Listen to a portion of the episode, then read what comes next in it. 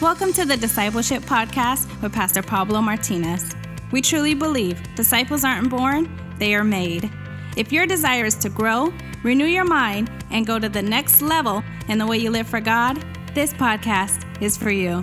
Pastor Pablo will be sharing the real heart of a disciple through tough but transformational truths that are sure to confront us. These truths will lead us into establishing the kingdom of God in our lives. Now is the time. Grab your pen, a notebook, and your Bible. It's time to get formed. Good evening. Welcome to Formation Fridays. It is so good to be with you one more time. I want to thank you because uh, you have stuck with us throughout this series. This series is about the 12 characteristics of a multiplying disciple.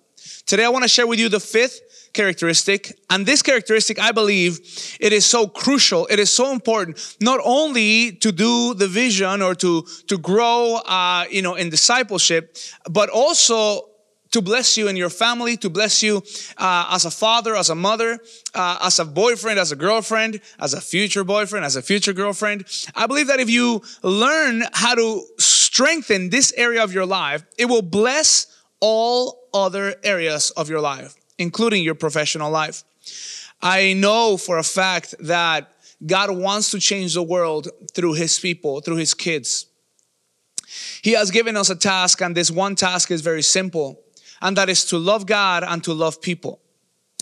The weird thing is that religious people take two simple commandments and turn it into a thousand commandments. God simplifies it as for us not to have the excuse of, I didn't know.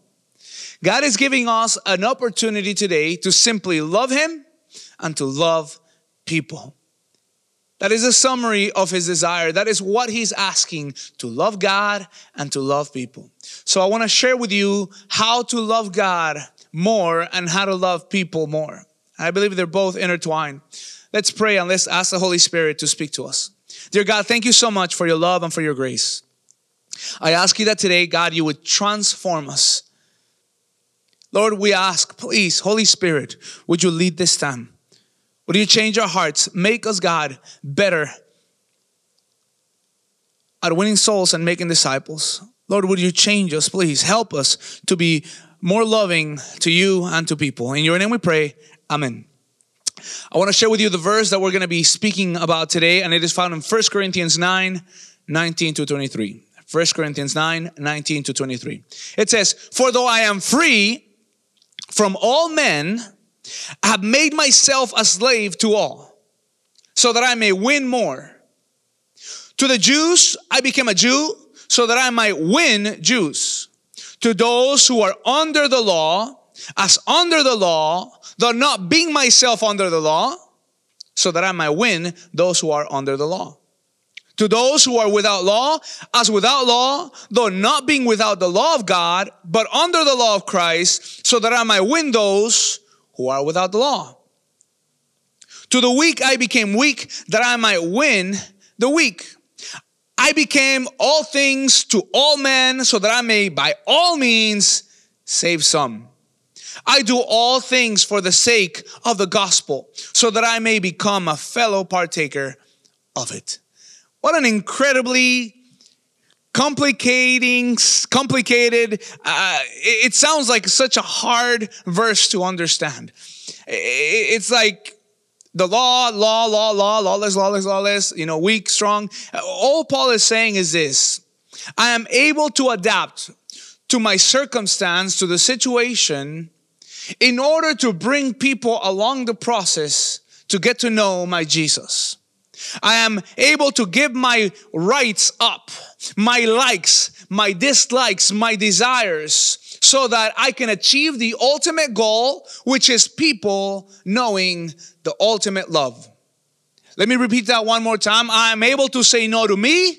I'm able to say no to my likes, my dislikes, my desires for my ultimate goal, which is for people to come to know the ultimate love of Christ. I love absolutely love this verse. I just don't like the way it starts because it means so much to me. Meaning, I love what it says, I just don't like applying it. Let me tell you why. because of this. For though I am free from all men, I have made myself a slave to all. No one likes to be a slave. No one likes to be the servant. We live in a place, we live in a time where freedom is the cry of all, where we want rights and we demand them. And rightfully so. We've been created by God. But what God is telling us today is so countercultural, is completely against our instinct. It is something that it seems almost irrational where God is telling you, I have set you free. You are free. And now you are free to serve. What a crazy thing to think that God would pay the ultimate price for our freedom. And then Paul tells us, although I am free from all men, I've made myself a slave to all.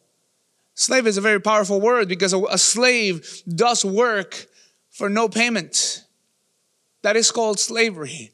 When you have to do something, you're forced into labor and not receive the wages, the, the right wages for it. It's a crazy concept to think that God would want us to be free and at the same time asks us to put ourselves at the service of others. It is not human nature. It is actually something that makes our blood boil when we feel like someone is asking us and taking something from us. It is so countercultural, but I believe that if we could understand it and we can begin to live it, our world would be so different. And when I'm talking about our world, I'm not talking about the United States of America. I'm not talking about, you know, uh, America itself. By the way, America means North America, South America, Central America. It's not just the US, right? I'm not talking about a continent. I'm not talking about other continents. I'm talking about your world and my world. Should we begin to live out these verses, my world would change. My marriage would change. My friendships would change. My professional life changes as I begin to have a different mindset. It is so difficult to live in real love, in true love. Because people, what we need is very different to what we expect. We expect to be served, but what we need is to be loved. Just because you are served, it doesn't mean you are loved. Some of you serve your bosses and you don't love them. Some of you serve, you know, in your household, but you're not doing it with love. God is asking us to serve with love. God is asking us to do things with the right intention, with the right heart. Why are we to serve other people? Because we love God and because we love people. What is the reason for, for us becoming servants and slaves to others? It is because we love God and we love people. The Apostle Paul is saying, I have become a ransom for the freedom of those enslaved by the mindset of this world and by the sin produced by it. Paul is saying, I make myself the payment for your salvation. What a godly thing to say. What an incredible thing to say. As a matter of fact, it reminds me of something Jesus said. Those that want to come after me must pick up their cross, deny themselves, and follow me. Another version says, Those that want to be my disciples must forget themselves, lose sight of themselves, and come after me. Isn't it crazy how God teaches us this, shows us this with His life, and yet we fight against it so much? You know, the quickest way to be unhappy, the best way to be miserable is the following think about yourself, talk about yourself, use I as often as possible, mirror yourself continually in the opinion of others, listen greedily to what people say about you, expect to be appreciated, be suspicious, be jealous and envious of what others have, be overly sensitive, never forget of, forgive a criticism, trust nobody but yourself, demand consideration and respect. Think, believe, and act like you're always right. Pay attention if people are not grateful to you for favors you show them. Never forget a service you have rendered. Avoid your duties if you can. Do as little as possible for others. And remember, it's all about you. That is the quickest and most sure way to be miserable. God is asking us to love Him and to love others, not because He needs us to love others, but because in loving other people, in serving other people, true joy, true freedom is found. It is not waiting and expecting for others to do something for us. It's saying, God, because you have given me, because you have loved me, I can now give. The best way and the only way to do the G12 vision, the only way to really win souls and make disciples, the only way to do God's ministry is through love. Any other way may work for the time, but eventually will fall apart. Any other way except through the love of God and the love of people may seem like it's giving results, yielding results, but eventually it will fall apart. If not in this world, when we get to heaven, the Bible says that there is works of death, works that seem so good, but when passed through the fire, will not make it. They'll be like chaff that will be burnt up. I believe that today God is speaking a very clear message to us, and that is this Do you have the right intention? Do you have the right investment? Do you have the right insight? And you have enough independence of the world and dependence in me? Let me break it down. In the next 23 minutes, I'm going to try to do the impossible, and that is to turn our hearts from ourselves to a world that desperately needs God. I've realized that in doing ministry for over 20 years now, it is so hard to do if you don't have the right intentions.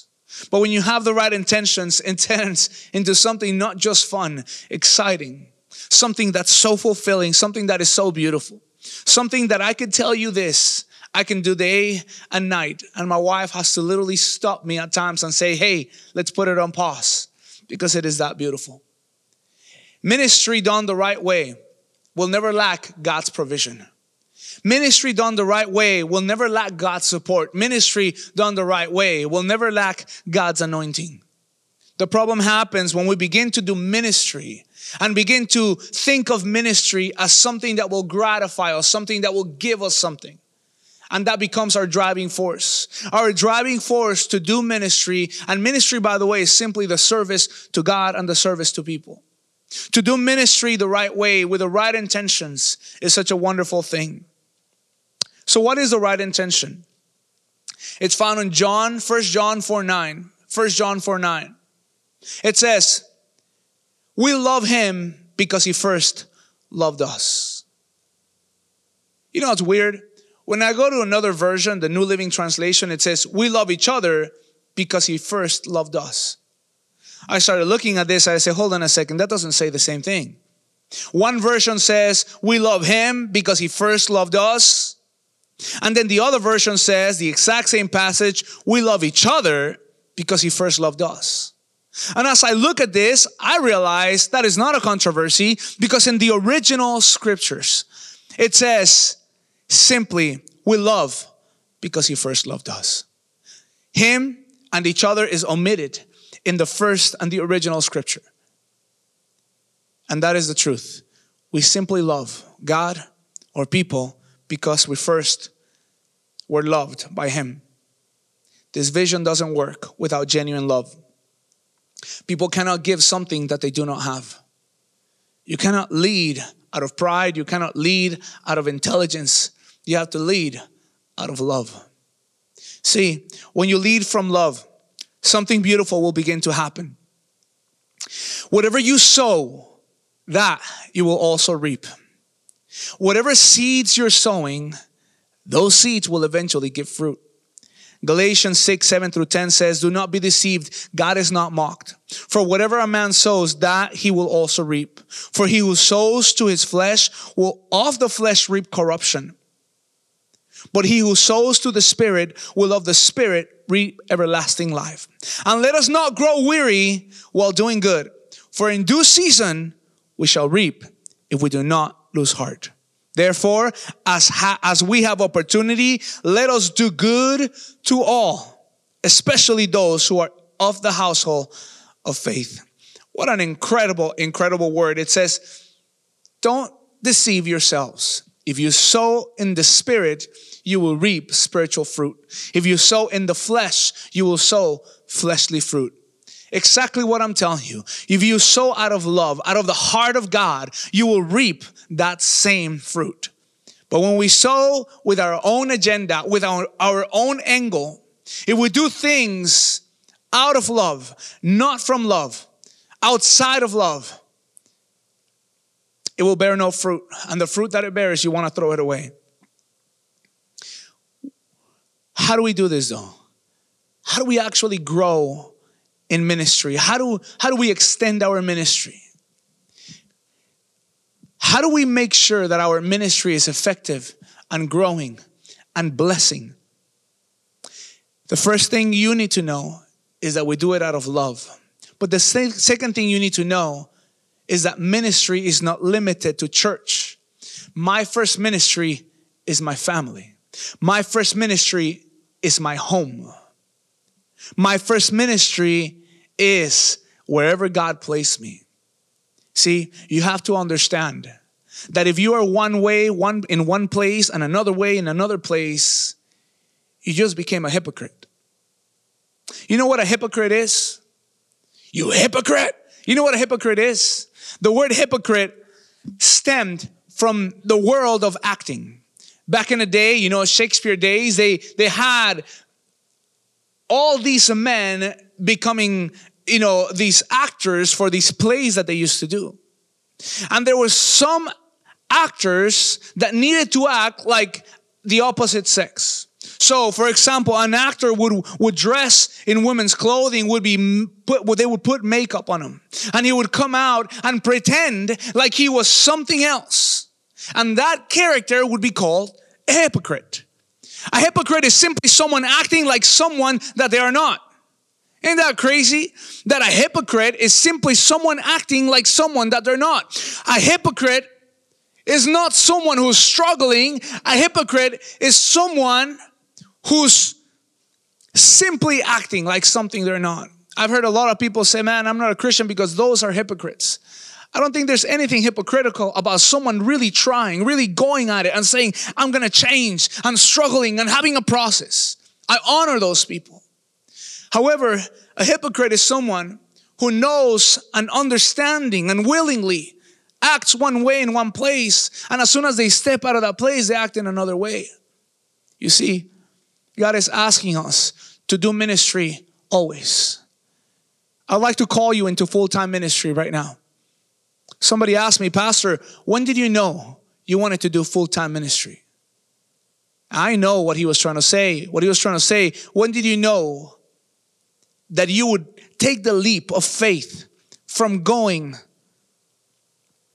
and making this your daily job, living from this. This is where you earn your bread. Can I tell you very honestly, I still haven't made that leap. Oh, come on now. Listen, I still haven't made that leap. Let me tell you why. Because in those terms, I'll never make that leap. However, if what that person meant was this, how did he know you wanted to go full time ministry means? How did you know that whatever you do will be used to win some for the glory of Jesus Christ? How and when did you know that whatever you did, whether it was selling, whether it was welding, whether it was, I don't know, fixing something, or fixing food for my family, or playing games with my kids, or becoming a friend to someone who I may not have anything in common with? When did I know that my entire life had to become a ministry? That was the moment that I realized that I could no longer be a hypocrite. It was the moment I realized that my life had to be lived out for Christ no matter what position I was in. Whether I was under a car with oil in my hands or in a podium with a microphone in them. Let me ask you the question Have you decided to go full time in ministry? I'd love to ask you now to become a missionary for Christ. Your mission field may not be Africa. Your mission field may just be your house.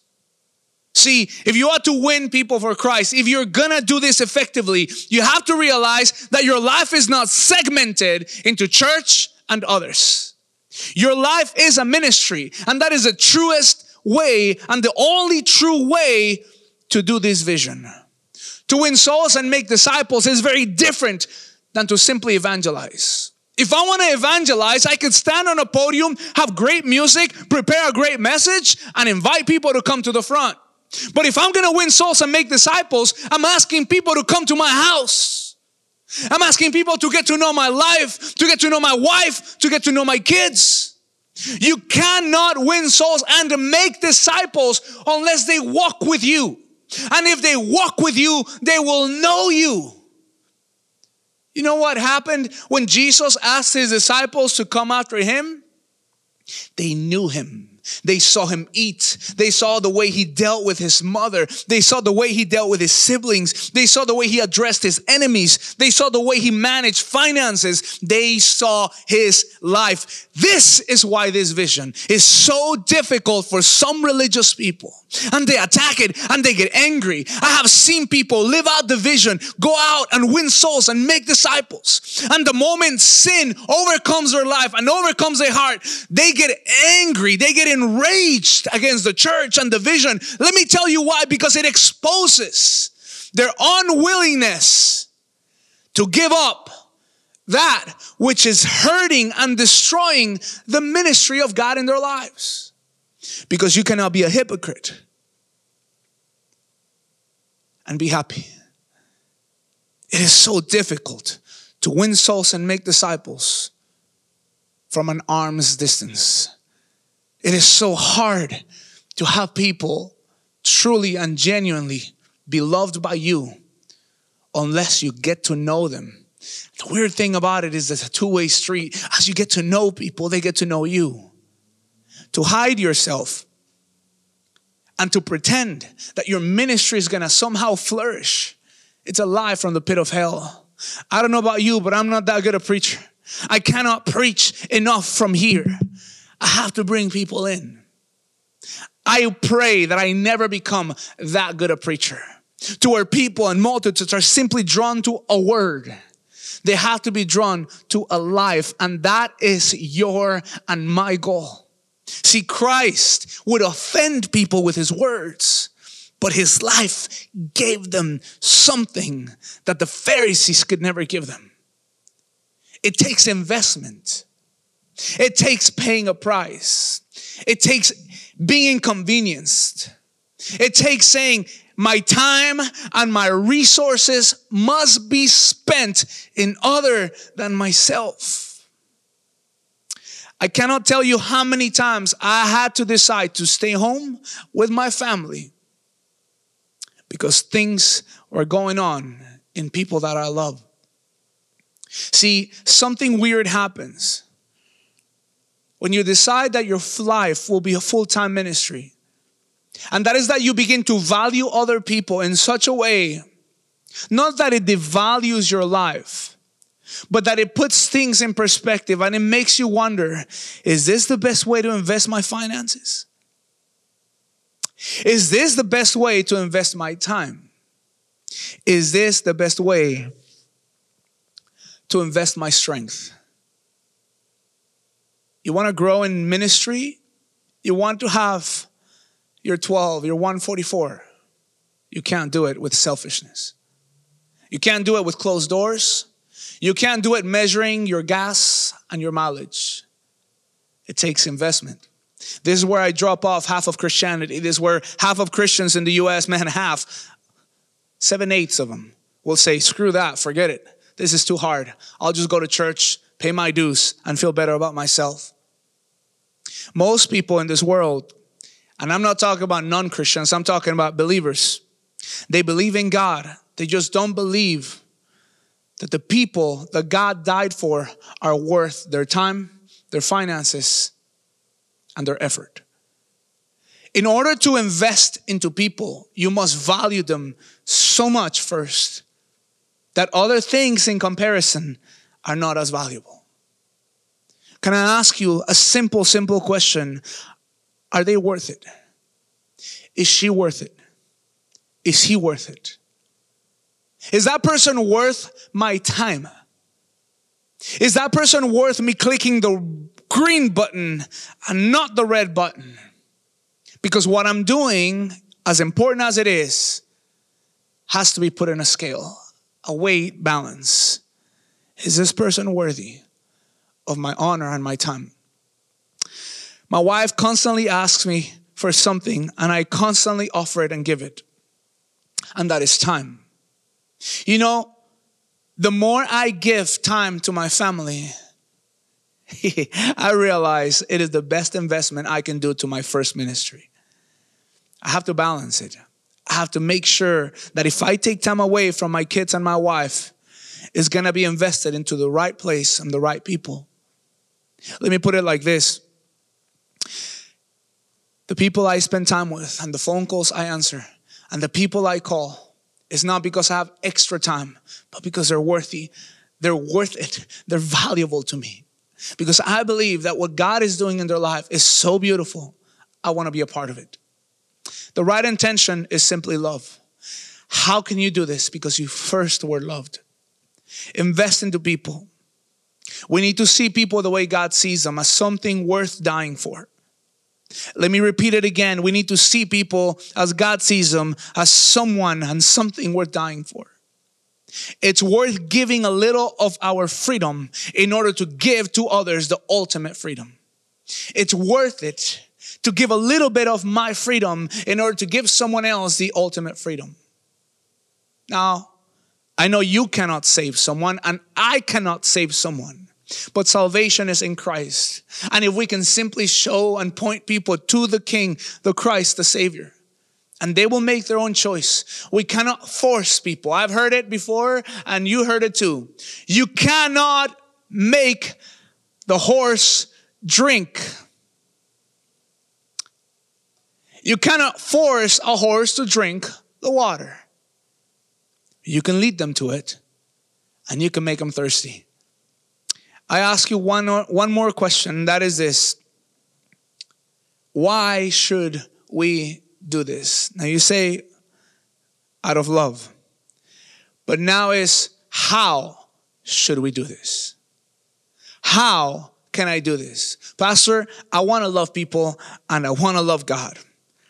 I just don't know how. I don't know how to begin. I don't know how to continue. I don't know how to do this. First thing you have to understand if you're going to do this right, like I said in the first part, is the right way, meaning the right heart, the right intention, the right investment, and with the right insight. Sandu Sanders told a story, and I thought it was really cool. I don't want to butcher it, so I'm going to read it to you. A Hindu convert to Christianity, Sadhu Sanda, became a missionary to his people in India. Late one afternoon, Sandhu was traveling on foot through the Himalayas with a Buddhist monk. It was bitterly cold and the wind felt like sharp needles slicing into his skin. Night was fast approaching. When the monk warned Sandhu that they were in danger of freezing to death if they did not reach the monastery before dark fell, before darkness fell. Suddenly, on a narrow path above a steep precipice, they heard a cry for help. At the foot of the cliff lay a man, fallen and badly hurt. The monk looked at Sandu and said, Do not stop. God has brought this man to his fate. He must work it out himself. Let us hurry on, behind, on before we too perish. But Sandhu replied, God has sent me here to help my brother. I cannot abandon him. The monk continued trotting off through the whirling snow while the missionary clambered down the steep embankment. The injured man's leg was broken and he could not walk. So Sandu made a sling of his blanket and tied the man on his back. With great difficulty, he climbed up the cliff, drenched by now in perspiration. Doggedly, Sandu made his way through the deepening snow and darkness. It was all he could do to follow the path. But he persevered, though faint with fatigue and overheated from exertion. Finally, he saw ahead the lights of a monastery. Then, for the first time, Sandu stumbled and nearly fell, but not from weakness. He had stumbled over an object laying in the snow, covered on the road. Slowly, he bent down on one knee and brushed the snow of the object. It was the body of the monk frozen to death. Years later, a disciple of Sandhu asked him, What is life's most difficult task? Without hesitation, Sandhu replied, To have no burden to carry. To have no burden to carry. What is life's most difficult task? To have no one to put on your back. I've realized that it was this heat of exertion and the other person's body heat that kept this man alive, right? I know that sometimes in our Christian walk, we feel that if we could just receive enough, if we could just hear another word, if we could just pray another prayer and sing another song, somehow we'll be just fine. And I can tell you by years of experience and walking with my Lord that it is not always that. Sometimes what gives us strength, what encourages us, what takes us to another level is becoming spiritual parents. How many times have I heard a father say, I am tired? I don't want to go to work. I feel devalued. I feel like I don't have enough. Yet they keep on going. Yet they keep on pressing through. They recover strength, they rest and keep at it. Let me tell you why. Because they have someone on their back. Because their kids have to eat. Because their wife must be provided for. How many times have I heard marriages fighting through the worst problems because those kids need us. How many times have I heard leaders say, Pastor, I'm struggling, but God gave me a word. I was preaching in my cell group and that word changed me. I was sharing it for them, but it changed my life. See, see, when God asks us to love others, it is because He's wanting to provide through us, and as He provides through us, it first has to come to us. God keeps nothing, He gives everything. I want to tell you lastly, and I want to finish with this in the last two minutes and 30 seconds that I have that if you're gonna serve, if you're gonna do this relationship thing, it's gonna take investment of time, of resource, and strength but it's also gonna take a dependence, true dependence in the love of God. Independence from the love of people. And now, don't get me wrong, it is beautiful to be loved, but you have to have your own oxygen tank. If you're gonna do discipleship right, if you're gonna multiply, if you're gonna grow, I gotta warn you, people will let you down. Not because they hate, not because they're horrible, but because we are people. As human beings, we are the most imperfect product, most impred- unpredictable product. The key to revival and the key to survival has always been the same rely in Christ's love. It is a commandment to love people, but it is also a commandment to love God.